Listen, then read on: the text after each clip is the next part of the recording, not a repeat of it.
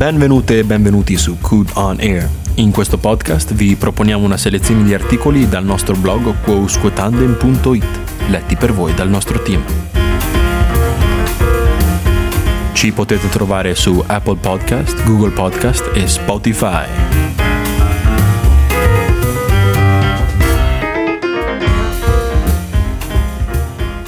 Tema di questo mese su Cut On Air e su Quousque Tandem sono le guerre le guerre declinate nei loro, nei loro, significati. Il mondo è ancora in guerra, ehm, che, che, noi eh, voglia, lo vogliamo o meno, e ehm, abbiamo deciso di riflettere in questo mese di novembre su quello che è la guerra, sulle sue eh, declinazioni mm, moderne e eh, come facciamo oggi con Elisa Argenziano su una lettura giuridica del concetto di guerra, perché anche la guerra è codificata dal diritto internazionale. E quindi iniziamo subito col dire che se la guerra fossero eh, due plotoni, un campo di battaglia, un vinto e un vincitore, la sua irrazionalità eh, sarebbe perlomeno inquadrabile in una dimensione ordinata, disciplinata e diciamo vagamente comprensibile. Ma quando la guerra si fa eh, co- bombardando eh, ospedali, distruggendo scuole e eh, attaccando con armi chimiche o, altri, o altre simili barbarie, ogni codice sembra perdere, eh, ogni codice sembra perdersi nel puro caos. Ecco. Al fine di studiare la nozione di guerra da un punto di vista giuridico, dobbiamo innanzitutto considerare che la nostra dimensione di riferimento sarà quella del diritto internazionale. Mm, in via di premessa immaginiamo la comunità internazionale come un insieme di pedine indipendenti le une dalle altre, che sono gli stati, dotati di una sovranità sul proprio territorio e sui loro abitanti. Nel loro convivere in uno spazio che è globale, questi attori possono dunque decidere di affidarsi alla stipulazione di contratti ehm, in grado di regolamentare in maniera eh, concertata una o più sfere comuni di interesse e di attività.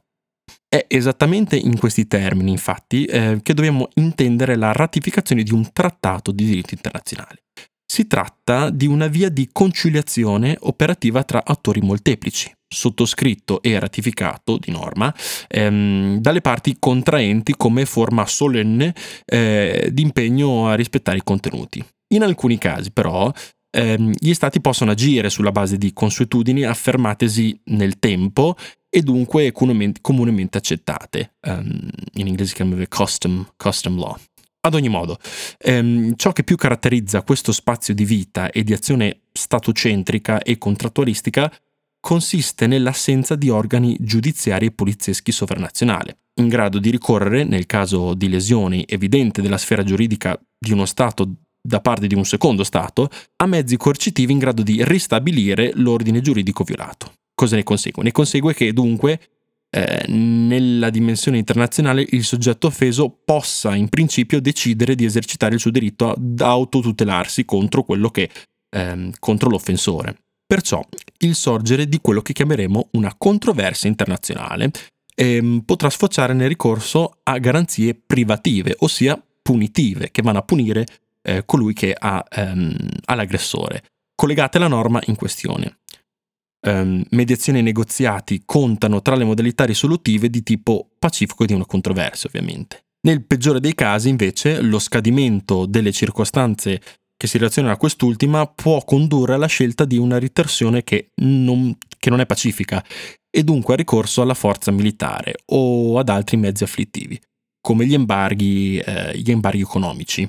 Parliamo allora di guerra nel momento in cui eh, l'uso massiccio della forza militare è in principio finalizzato alla debellatio, che in latino vuol dire annientamento, ehm, la debellatio del nemico individuato, che deve essere però giustificata dalla ritorsione contro una precedente grave violazione del diritto internazionale da parte dello Stato identificato come nemico. Al di là delle possibili giustificazioni addotte dall'aggressore, eh, tuttavia è fondamentale sottolineare l'apporto in questi termini del, dell'ONU, l'Organizzazione delle Nazioni Unite, ehm, nel 1945 che nella loro carta, elevata almeno in principio a testo fondatore e disciplinatore di un ordine internazionale, rifer- ci stiamo riferendo sempre alla Carta dell'ONU, e questo è stato fatto ovviamente dopo la seconda guerra mondiale, quindi è, è, era un atto di eh, di risposta a, all'orrore della seconda guerra mondiale.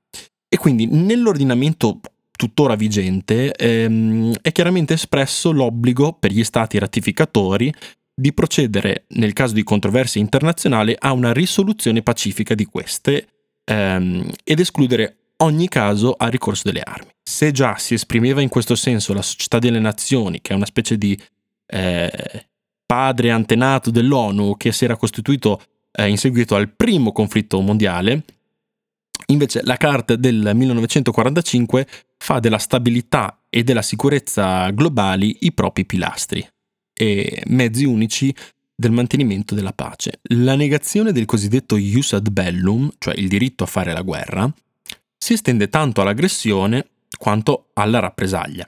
La prima, cioè l'aggressione, è definita dalla risoluzione 3314 del 1974 dall'Assemblea generale delle Nazioni Unite come, e cito, eh, l'impiego della forza armata da parte di uno Stato contro la sovranità, l'integrità territoriale o l'indipendenza politica di un altro Stato. Questo è l'articolo 1. L'articolo 5 mh, della Carta sottolinea che ehm, nessuna motivazione di ordine politico, economico, militare o di natura altra possa mai giustificare un'aggressione. Qua siamo al paragrafo 1. Eh, la quale è da ritenersi, cito ancora, un crimine contro eh, la pace internazionale. E siamo al paragrafo 2 qua. Ehm, per quanto invece eh, riguarda la rappresaglia, ehm, che ha la forma di ritorsione contro uno Stato offensore, essa può, può dirsi legale solo e solo se proporzionata e non armata. A queste condizioni si concretizza dunque ehm, le contromisure pacifiche, ehm, temporalmente delimitate e reversibili. In quanto reazione ed un'azione conclusa, la rappresaglia è da distinguere dalla legittima difesa, di cui adesso parleremo. Nella Carta ONU, una soluzione di compromesso disciplina tuttavia i casi di ricorso inevitabile alla um, forza armata. Il divieto imposto dagli Stati si traduce nel monopolio dell'uso della forza trasferito al Consiglio di sicurezza delle Nazioni Unite, che è praticamente l'organo esecutivo um, dell'ONU e che è composto da cinque membri permanenti, che sarebbero i vincitori della seconda guerra mondiale, cioè Stati Uniti, ehm, Regno Unito, Francia, Russia e Cina, i quali, molto importante da ricordare, hanno diritto di veto, e poi ci sono altri dieci membri che non sono permanenti e vanno a rotazione. Allora, il capitolo 7 capitolo settimo della Carta attribuisce infatti a quest'organo la responsabilità di monitorare e di accertare qualsiasi situazione di violazione della pace e di approvare le misure necessarie al ristabilimento dell'equilib- dell'equilibrio violato. Accanto a raccomandazioni non vincolanti finalizzate a intimare la cessazione della minaccia dell'aggressione, abbiamo l'articolo 42 mh, mm, che ci dice eh, che il Consiglio ha anche la possibilità di adottare misure coercitive implicanti l'uso della forza armata, a condizione però ehm, che queste siano necessarie e proporzionate all'obiettivo pre- prefissato.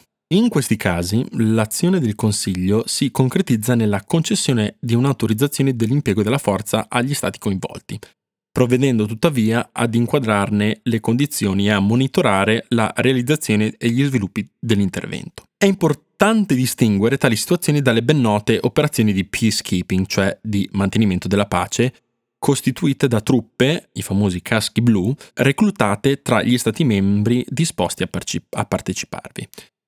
In origine um, tali missioni erano attivate uh, esclusivamente ai fini della legittima difesa, uh, previo consenso ovviamente dell'intervento da parte dello Stato, del, dello stato sovrano nazionale. Negli ultimi decenni invece um, abbiamo visto un'evoluzione eh, nella direzione del peace enforcement, cioè l'imposizione della pace, che ha trasformato le missioni um, dell'ONU in forme di intervento coercitivo eh, non richiedenti eh, il consenso dello Stato sovrano.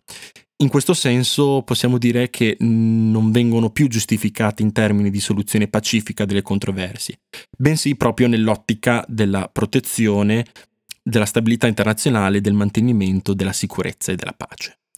I cosiddetti mandati robusti, accordati sempre più frequentemente ai caschi blu, Sottintendono eh, dunque che il mantenimento prioritario della pace e della sicurezza tramite intervento diretto sul territorio di uno Stato ehm, autorizzi implicitamente lo scavalcamento della volontà in tal senso dello Stato eh, in questione, che è uno Stato sovrano però.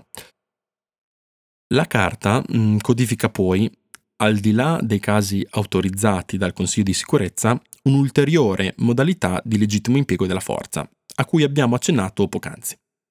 Cioè sono i famosi casi di legittima difesa. Questa si definisce come la reazione violenta che lo Stato adotta um, al fine di difendersi dall'aggressione subita da uno o più altri soggetti statali. Ai fini della liceità di questo istituto, um, tuttavia, la difesa deve potersi dire proporzionata, immediata e necessaria in risposta ad un attacco o un atto uh, in atto imminente. Altre, circos- diciamo così, va. Altre circostanze eh, fondamentali contemplano la liceità dell'uso della forza armata. Allora, in primo luogo è considerato legittimo ciò che definiamo un intervento uti singoli, ehm, cioè finalizzato ehm, alla tutela da parte dello Stato aggressore dei propri cittadini presenti sul ehm, territorio di uno Stato straniero se palesemente sottoposti a gravi violazioni nonché eh, privati di un sufficiente grado di tutela dei loro diritti umani fondamentali. Mm, questa eventualità assomiglia ma non corrisponde a ciò che chiamiamo un intervento uti universi, ehm, destinato al beneficio dell'intera comunità internazionale, quando sia accertata una grave e sistemica violazione dei diritti umani fondamentali sul territorio ehm, della contesa Um, e quindi è quello che chiamiamo il famosissimo um, intervento umanitario. Si noterà um, che la vaghezza e la parziale ambiguità di tali definizioni rendono elevate la probabilità di porosità tra ciò che possa dirsi lecito e illecito di fronte all'impiego della violenza bellica. Quindi può risultare piuttosto complesso stabilire una linea di demarcazione netta e um, diciamo universalmente valida tra un intervento che possiamo ritenere legittimo e un'ingerenza illegale nella sfera di sovranità di, di, un'entità statale. Con queste premesse bisogna e si ritiene importante sottolineare come il diritto internazionale rappresenti in ambito bellico, ma non solo, una sorta di macro involucro in grado di contenere, proprio grazie alle sue formulazioni di ampio respiro, complesse situazioni internazionali, ognuna di sé, eh, ognuna a sé stante in quanto origini, sviluppi, attori coinvolti e mm, le violazioni operate. Se da una parte la concretizzazione di un progetto normativo di tale entità rappresenta uno dei maggiori conseguimenti del dopoguerra, è chiaro, ehm, però è, è proprio la sua ambizione a lasciare dietro di sé fessure spazi di azione tali da poter manovrare a proprio piacimento la formulazione di condizioni e obblighi. Tra i casi mh, maggiormente, eh, maggiormente, esemplificativi e, e, piuttosto recenti possiamo decisamente menzionare l'invasione dell'Iraq operata dagli Stati Uniti eh, sotto George Bush nel 2003. Intervento che era di fatto finalizzato a azioni di Saddam Hussein a seguito della, della tragedia dell'11 settembre del 2001. Ehm, la dichiarazione di guerra fu sostenuta da giustificazioni piuttosto, diciamo, vaghe e discutibili, che possiamo riassumere ehm, nei seguenti punti, cioè mh, da una parte il timore che il paese stesse organizzando la costituzione di un, di un proprio arsenale di armi di distruzione di massa, poi eh, la responsabilità irachena nel supporto al terrorismo internazionale, eh, l'accaparramento di risorse petrolifere, sottolineerei NDR, e, ehm, e poi l'oppressione del popolo iracheno, eh, perché comunque Saddam Hussein poteva essere ehm, definito dittatore. E al di là degli sviluppi di, del conflitto, mh, mm, è, interess- è, interessante sottolineare la connotazione eh, nel senso di guerra preventiva ehm, dell'intervento condotto ehm, dalla coalizione internazionale a guida USA, perché ricordiamo che eh, c'erano altri paesi. La giustificazione della legittima difesa verso la minaccia eh, espressa dai fatti di, di, New York fu infatti nutrita da un numero di mere su- di supposizioni parzialmente smentite in seguito, nonché eh, da un importante pressing esercitato in seno al Consiglio di sicurezza ONU, il quale tuttavia non fece mai pervenire un'autorizzazione formale e definitiva all'intervento. Inevitabilmente, a decenni di distanza dalla stesura dei principi chiave che la Carta ONU codifica, eh, fatti alla mano la dottrina divisa, eh, proprio sull'efficacia effettiva dell'edificio giuridico onusiano. il quale avrebbe di fatto fallito nel suo intento primario di evitare il ripetersi eh, di tali mh, barbarie omicidi. Se consideriamo i principi che abbiamo poco fa esposto, pur in forma decisamente sintetica, eh, come l'oggetto di un dibattito teorico costante ormai di lunga data, ma anche di innumerevoli spaccature politiche difficilmente conciliabili. Quindi c'è proprio un, un, vero e proprio dibattito intorno a queste questioni di cui abbiamo, di cui abbiamo parlato fino adesso. Il quadro che abbiamo, eh, che abbiamo qui presentato non, non potrà certo risultare rassicurante. Dopo secoli di storia, l'uomo mm, non cesserà improvvisamente di esercitare violenza sui suoi simili.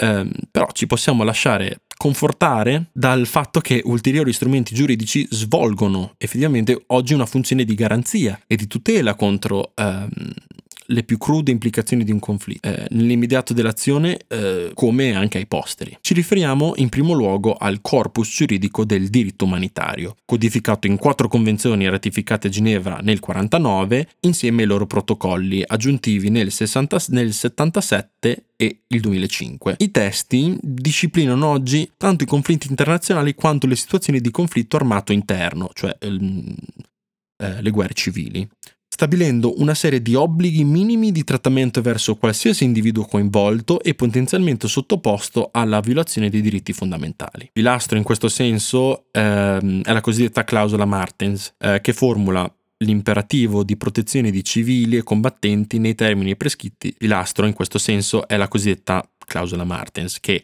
ehm, formula l'imperativo di protezione di civili e di combattenti eh, nei termini prescritti dal diritto delle genti, eh, e cito, quali risultano dalle consuetudini stabilite dai principi di umanità della eh, coscienza. Il secondo strumento di tutela è rappresentato dalla Corte internazionale di giustizia, ehm, che ha sede a Laia, eh, in Olanda, il cui statuto è allegato alla Carta uh, dell'ONU stessa. Oltre alla sua competenza consultiva, la Corte ha soprattutto una competenza uh, contenziosa, tuttavia attivabile alla condizione che le parti in causa abbiano trovato un compromesso volto ad affidarle potestà sul caso, cioè i, i, i, i due paesi coinvolti o le due parti devono entrambe accordarsi sul fatto che riconoscono la, la Corte internazionale come, come, come giudice. Solo una clausola compromissoria completa, preventivamente inserita in un accordo, ad esempio, può introdurre la possibilità e le condizioni di ricorso unilaterale alla, alla Corte internazionale eh, di, giustizia, di, giustizia, tramite il riconoscimento della sua giurisdizione. Le sentenze della Corte Laia sono definitive e, um,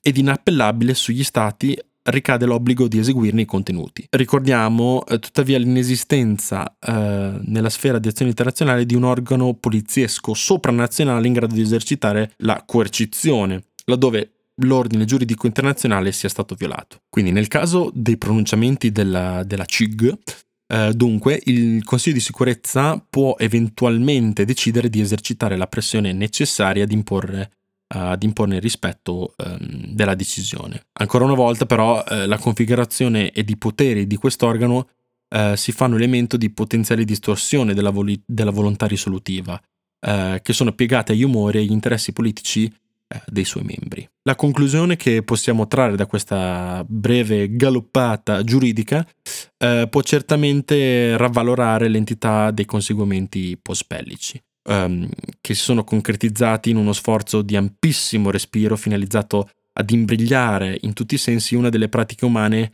eh, più antiche come quella della guerra. D'altro canto però il mondo non ha chiaramente cessato di, di sanguinare. Possiamo certamente biasimare, biasimare la natura umana, la sete di potere e di ricchezza e l'indomabilità degli stati nazionali sovrani.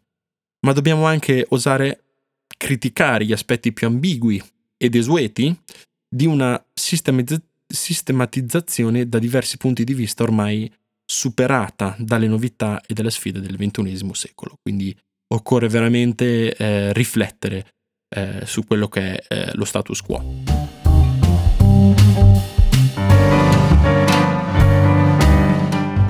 Grazie per averci ascoltato. Se vi va, condividete questa puntata con amici e colleghi. Per tutti gli altri articoli vi rimandiamo al nostro sito quousquotandem.it dove troverete tutti i contenuti pubblicati fino ad oggi. Seguiteci anche sulle nostre pagine social come Twitter, Instagram e Facebook Un saluto dalla redazione di Quosco Tandem, io sono Giulio Garofalo. Ci sentiamo alla prossima puntata di Coot on Air. It actually takes time to listen.